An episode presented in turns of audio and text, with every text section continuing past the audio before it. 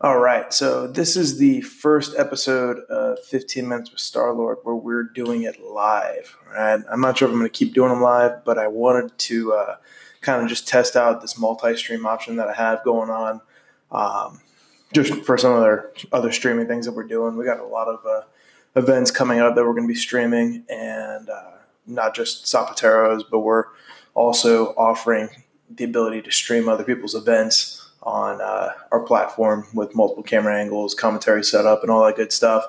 So this is just kind of a test for the actual um, multi-streaming purposes and tools and stuff like that. So I figured I'd do a podcast live and give it a test. But uh, today I kind of want to talk about Substars coming up. Um, I'm doing well. Me and uh, my guys with Submission Hub TV are going to be doing the live stream and pay per view for Substars. And they got probably the most stacked card in all of Jiu Jitsu. So, uh, I mean, I just wanted to kind of sit down and look at it, talk about some of the matches coming up, and some of the stories that are coming in with them as well, too. So, uh, I mean, obviously, the main event, you have Cyborg versus Lovato, and that's a rematch from uh, Fight to Win. And Lovato actually won that last time. So that's to be a cool rematch to see.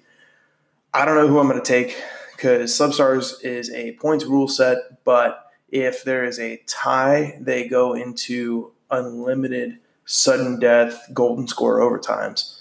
So I would predict there's going to be a lot of wrestling. I mean, Cyborg looked pretty good in the Kasai Grand Prix coming up. Um, Nicky got the better of him for sure, but then he went in and ragdolled Hulk, and that, that's fairly impressive. I mean, Lovato is one of the American Jiu Jitsu legends, you know, so he's been around for a long time. It's going to be interesting to watch that rematch. Honestly, if I was going to pick, man, it's it's hard to pick against Cyborg in Miami. This uh, event's going to be February 21st at the Fillmore in downtown Miami Beach. So it's going to be a lot of uh, fight sport support, and I think that's going to kind of give Cyborg the momentum edge and push him over. So yeah, I'm going to pick Cyborg in that match. And then we have Gordon Ryan versus Tex Johnson.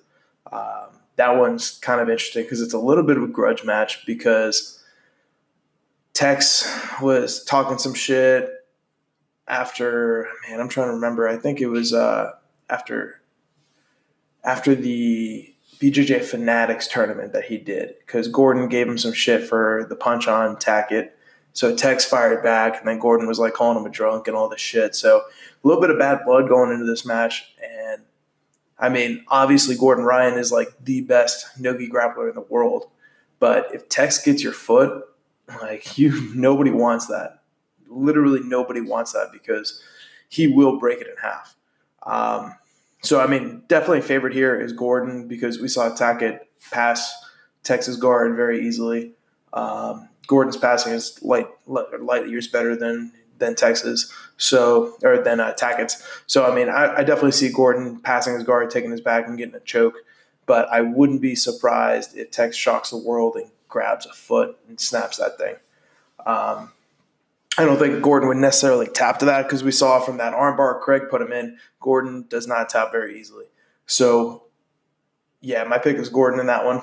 And then you also have Dustin Poirier versus Garry Tonon. That's going to be a fun match because, I mean, people people sleep on Dustin Poirier's grappling because they think of him more of like a, a striker, but he's uh he almost caught Khabib in the guillotine, you know, and not that Khabib is like the best in the world at grappling. He's a phenomenal wrestler, but uh, at least submission grappling, he's not top tier. I mean, obviously Garry's most likely going to win this match. I, I remember the last time I saw Garry got submitted, and I don't think Dustin is going to win a points battle against Garry either. So um, I'm going to go Garry inside heel hook, and it, man, just those matches there are like some of the best matches I've seen. Also on the card, you're going to have Keenan Cornelius. He's going to be taking on, I believe it's Patrick Gaudio. I'm not sure if that's in the gi or not, but he's on the card. You got who else is on? Wagner's on the card. Enrico Cocco's on the card. Ethan Crelinsten's on the card. I think I saw Oliver Taza was on the card as well. Um, Nicky Rod's back on the card. Maggie Rinaldi's back on the card. And then the real kind of cool attraction they're going to be doing is they're doing like a celebrity sumo match. They're going to have Anthony Rumble Johnson, Curtis Blaydes, um, a 205 pound sumo guy from Japan, and then 600 pound Yama. Yama is the biggest sumo wrestler ever. And I'm not sure ever, but he's the biggest sumo wrestler competing now. He's literally 600 pounds. And uh, they're bringing him over from Japan. And they're doing a celebrity sumo match. It's going to be four man division. It's going to be round robin. So Curtis Blaydes is in there. Anthony Rumble Johnson's in there, Yama's in there, and then this 205 pound Japanese sumo guy. I forget his name, but uh, he's actually got a win over Yama, and he's going to be in this event as well.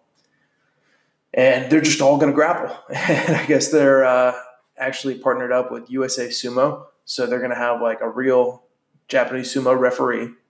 They're going to have a real sumo ring that they're going to put on the stage.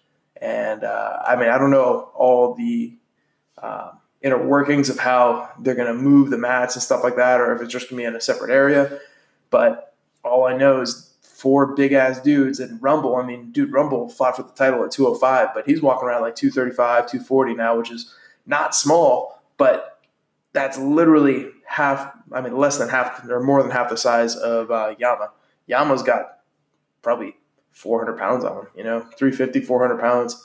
And it's going to be really interesting. Um, we went to Miami last Friday and filmed some promos for Substars because they were interviewing both uh, what's his name Anthony Rumble Johnson and Curtis Blaydes about what they think they're going to be able to do to Yama. And I guess the rules are in sumo if anything besides your feet touch the mat or the ground, then it's a loss. So I mean, they're thinking maybe some movement, some head snaps and stuff like that. But I mean, dude, Yama's like, I think he's 6'6, 600 pounds. So it's going to be really hard to snap that guy down.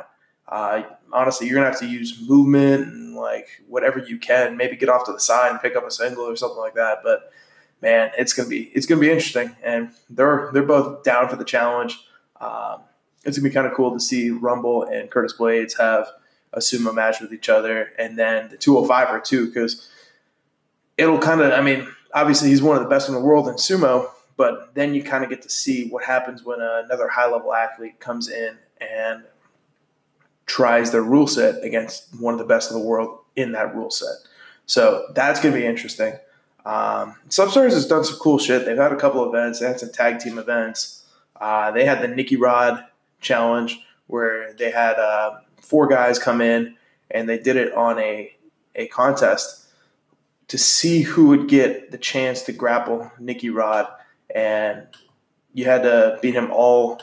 Uh, he had to do all four, all three matches in one night, and he had some tough guys in there. A couple of brown belts and Quentin Rosenzweig, he's a black belt. He was in there, and man, it was, it was really interesting. So I mean, this is a big step up for for substars, and as someone who does a lot of events and stuff like that, I can only imagine the amount of stress they're under right now because, I mean, these guys are not cheap to get, you know, like Wagner, Garry, Gordon, Tex, Nicky Rod, um, Keenan, Lovato. I like I know what these guys make. And yeah, it's not UFC money, but I mean, it's like definitely entry level UFC money, and I mean Cyborg too. Like, it's it's insane. This is definitely one of the most stacked cards in uh, jiu-jitsu history. I mean, I think outside of ADCC, this is on a professional level. I, I can't think of another professional grappling event that has had this many killers on it since Metamoris, you know. And we all know what happened with Metamoris, but uh, yeah, I know the guys at Substar seem like good dudes. I'm coming in doing the pay per view for them, so I'm actually really excited about this because I mean, I've been saying it for years. I think jujitsu needs more freak shows, and if you go back to Pride, and when Pride was at the top of its game, you pretty much just had a bunch of Japanese dudes taking on fucking giants from Russia and like sumo guys. I mean, I remember Fedor had a match with. Uh, Hoi Chi Minh or Hong Man Choi. That's who it was. Hong Man Choi. And that guy was like seven two. Bob Sapp was in there fucking spiking uh, Nogueira on his head. Fucking Bob Sapp had a, a fucking match with Cro Cop, and Cro Cop was like 220. So, I mean, I think if you really want to get some casual practitioners that aren't jujitsu fans in there, you have to make the freak shows, you know? And um, I'm just glad to see somebody doing it, you know? Honestly, I actually talked to Craig about this. I was thinking about doing Bob Sapp versus Craig Jones just because, like, I mean, we all know Craig Jones is going to heel hook Bob Sapp, but just for the wow factor of, oh, what if the what if Bob Sapp picks him up and spikes fucking Craig on his head and fucking kills him, you know? And that kind of thing, it, it's not always about nobody really wants to see a well well matched, even matchup. You know, they want to see either a blowout or a oh man, there's a fucking chance.